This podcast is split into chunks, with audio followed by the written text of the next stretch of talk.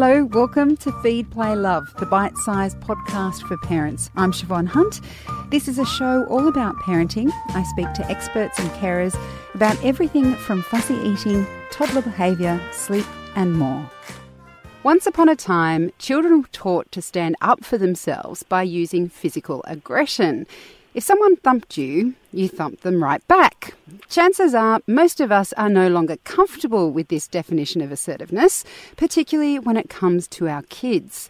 So, how do we teach our children to stand up for themselves when they're being pushed around?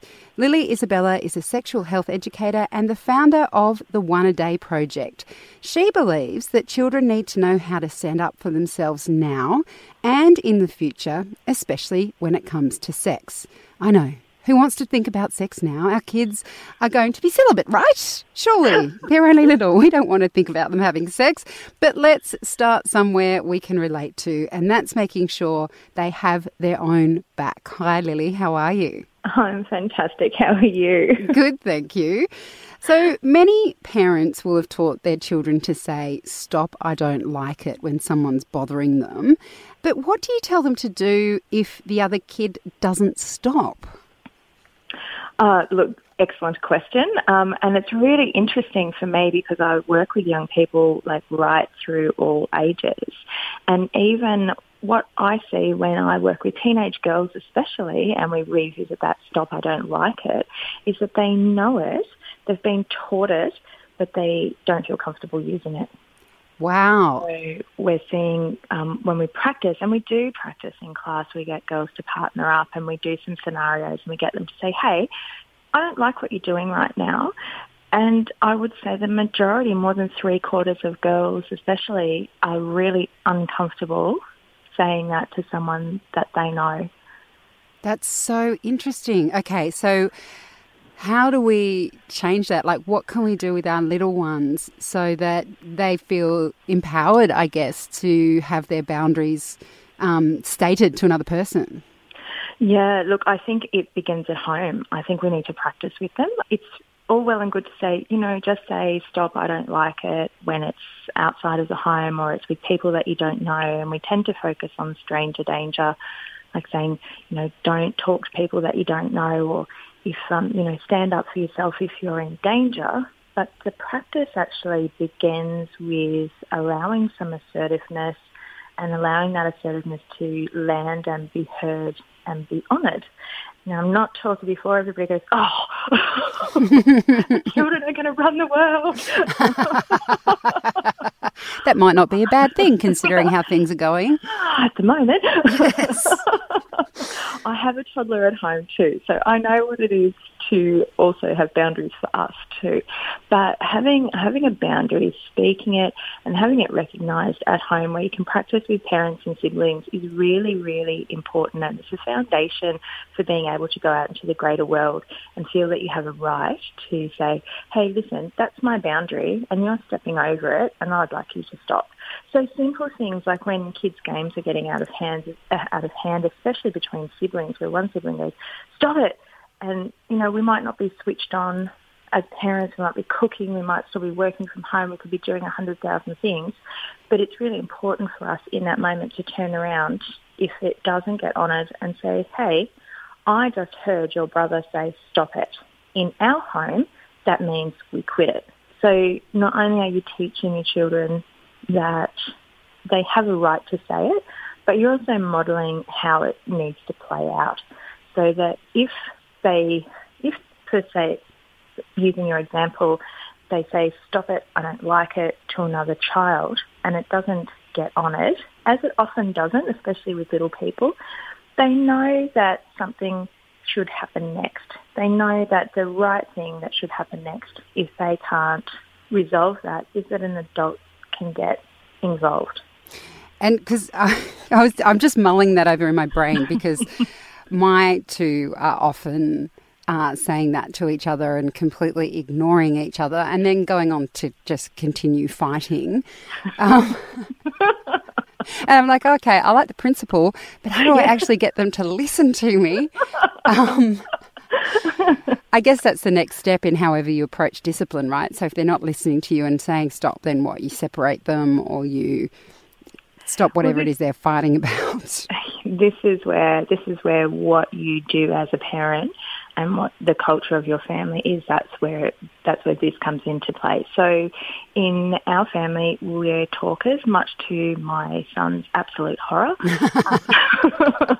we're also very big on eye rolling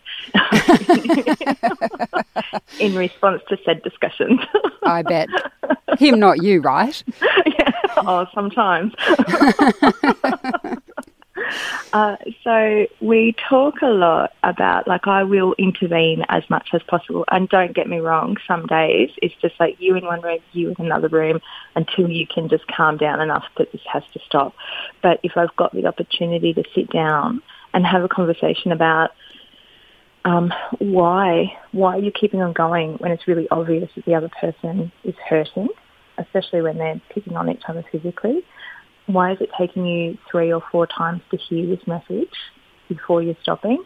Would you do this with your friends or would you treat them differently? Would you stop if they said stop? So sometimes you just need to have those conversations a few times, not every time. Mm. And just to let that learning sink in around, okay, if I hear this message outside of the house, I need to respect it because we have a generation of young people at the moment um, who are in their teens and early 20s who are still struggling with the concept of consent sexually.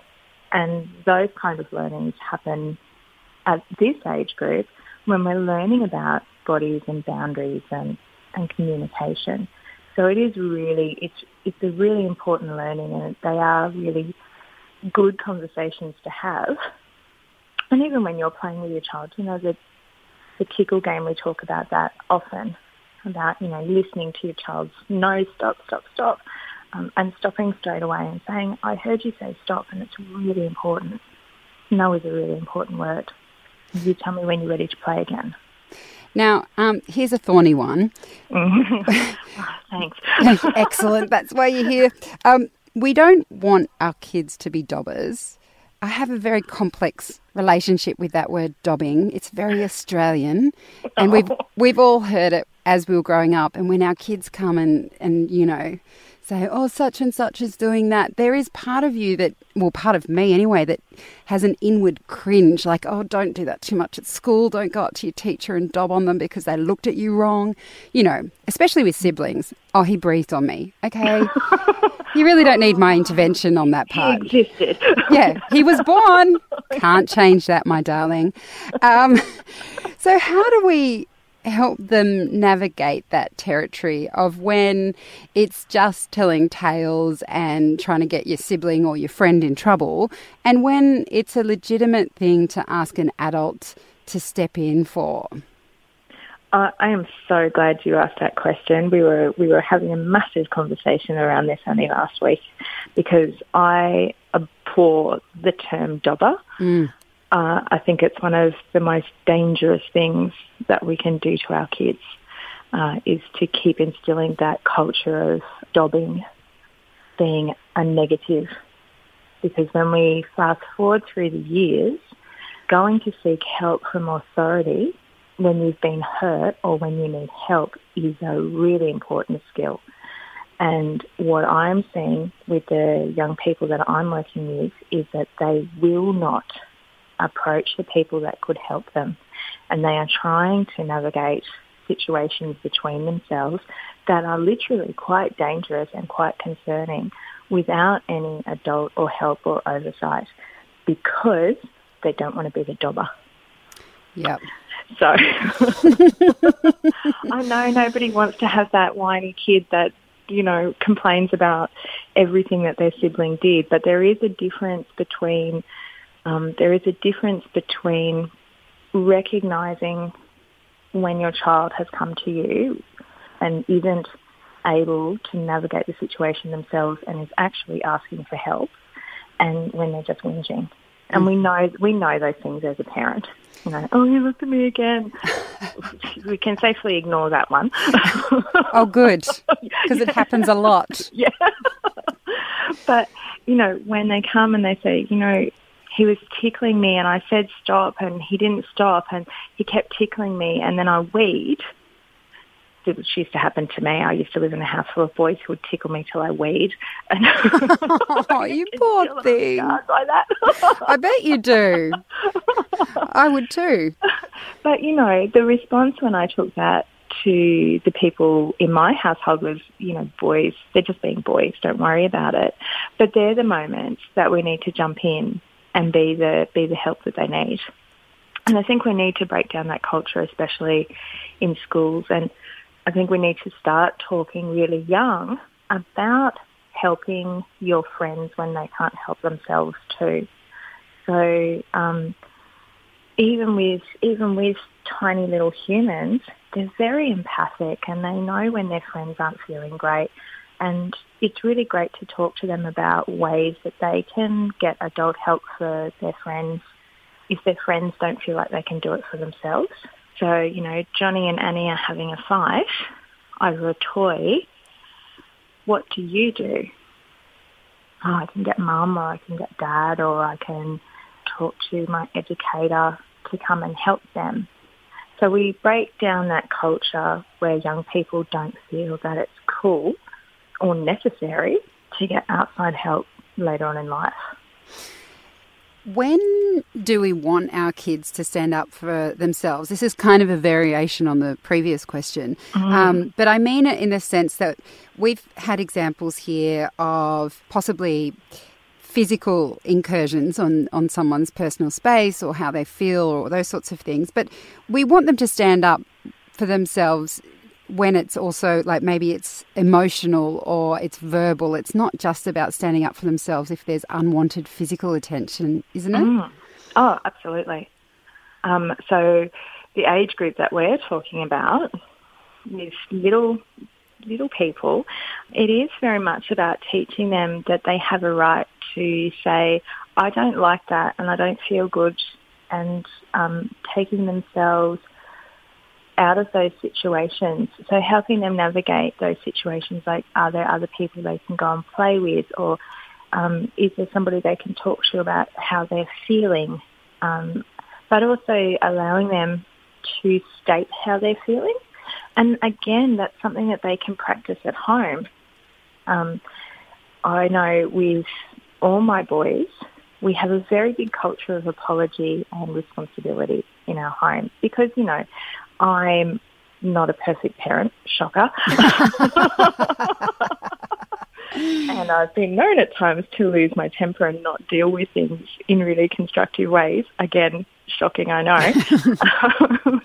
but those are moments, even for even for toddlers, even for young people, when we can go back and go, I didn't handle that well, or I didn't I didn't do very well then, or um, I'm sorry, I raised my voice. How are you feeling? Um, and I have a I have a nearly four year old now who's very good at saying to me, "That was not okay, mummy." To yell at me. I bet you love it when he says that. no, I totally die from shocking mother syndrome and a whole raft of shame. but then you stand up and go, but I taught you well, buddy. Yeah. I did the wrong thing there, but I'm really doing the right thing long term. Long term. It's it's and we're playing we're playing a long term game parenting and that's what I mean, I have the pleasure of, of parenting with a partner and that's what we have to we keep reminding each other a long term game. It's a long term game. Just think in 20 years' time. Adults. That's right. So, speaking of adults, how do we equip our children to deal with unwanted attention from an adult? When that power dynamic's so unequal. Like I can mm-hmm. imagine teaching a kid with you as the trusted adult in their life to say, Stop, I don't like it, and you're responding to them. But if they don't know the adult too well, or if they're not someone that they're very close with, how do we? It just seems like the power dynamic's so out of whack there. It, it, it is, and we have a culture. Like I'm sure, growing up, you probably heard all the same messages. You know, don't be rude to your elders, don't speak back, manners at all cost. And I think that's another thing that has to be broken down. I'm I'm huge on manners, but there are a few things that are no non-negotiable moments, I guess, for our kids that manners be damned. Yes. Your safety is more important. And um, touch from people that haven't asked or touch from people that you don't know of any sort is one of those moments. So even at uh, not even three years old, my my son, someone went to touch him to say hello, and he had never met this person in his life, and I heard him go, hey, hey, hey, hey, hey, hey, hey. and I was like, that's great, but this person went, oh, he's he's very rude, isn't he? Oh no. No, actually, touching somebody that you don't know without them without asking is is actually rude. So Yeah. it's, it's two parts, for, and we're, we're we're doing this very differently from um, our parents and grandparents probably. And so our kids need to see that in those moments, not only is it okay, but we also have their back when we're breaking down those societal taboos, I guess. I bet that that leads to some awkward moments, but you've got to again think of the long game and understand your child's rights to bodily autonomy, right? Oh, look, I'm not here to be liked. I'm here to I'm here to keep my kids safe, and Yes.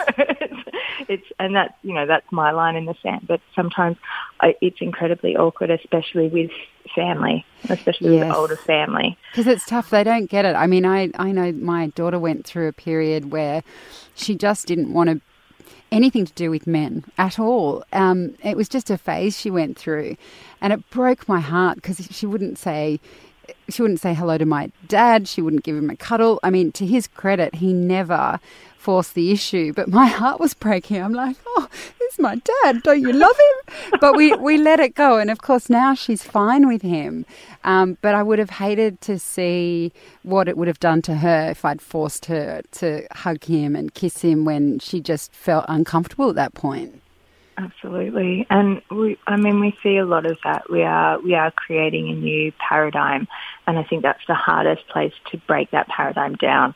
And children having a voice and children standing up for themselves is, I think, it is quite a new concept. I think you know, I was very much raised in the era where children are seen and not heard. That was a message I got very strongly growing up. But, but also at the same time for boys, yeah, if he thumps, you thump him back. Yes. but for female children, just be quiet and put up with it. So I think, you know, we are creating new pathways and new paradigms of of child safety where it's it is a, an issue of safety for a child to say, hey, what you're doing is not okay. I know it's not okay because it doesn't happen in my family and my family is my safe place. And also, it strikes me that um, we're not just keep, keeping them safe, we're also teaching them really good interpersonal skills. Like to hold your boundaries without being aggressive is so much braver and stronger than just hitting someone if they mm. hit you. I mean, we, we kind of, as Australians, I think, sometimes go, oh, well, don't let them you're not a pushover. Don't let them push you over. Fight back. But if you can turn around to a bully and say, "You have no right to hit me," I'm not saying that would stop every every kind of bad behaviour, but sometimes actually calling someone out stops them dead in their tracks. Absolutely, absolutely. And I mean, I teach female self-defense, but we teach that there are times, and most of the time, where verbal de-escalation led by really strong, assertive verbal communication is one of the most effective techniques to shut that kind of thing down. So I think that's a it's a very powerful it's a very powerful thing to do. And the other thing that we're teaching as well, when we're teaching our children that they have a right to have strong boundaries and how to go about being assertive of those boundaries, is that that's their right, but they also need to be able to receive a strong boundary in return. So a strong boundary from a friend, and later on down the down the line, possibly a lover, and um, how that feels, and how not to try and break that down. Lily, I always learn so much when I talk to you. Thank you so, uh, uh, including the fact you're not a perfect mother. That was a shock. Um, I know it'll take some time to get used to that. yeah, I'm going to have to let that settle for a while. Um, thank you so much for talking to us today. Uh, it's such an absolute pleasure. I love chatting to you. I love that you challenge me every time we get together. I can never prepare.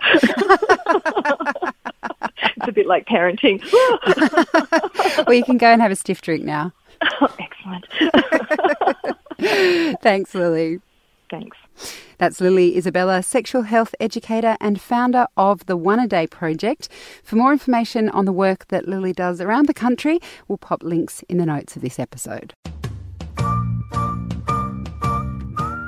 Feed, Play, Love is a babyology podcast produced and presented by me, Siobhan Hunt. I'd love to hear from you, so if you'd like to get in touch, email me at feedplaylove at theparentbrand.com.au. See you next time.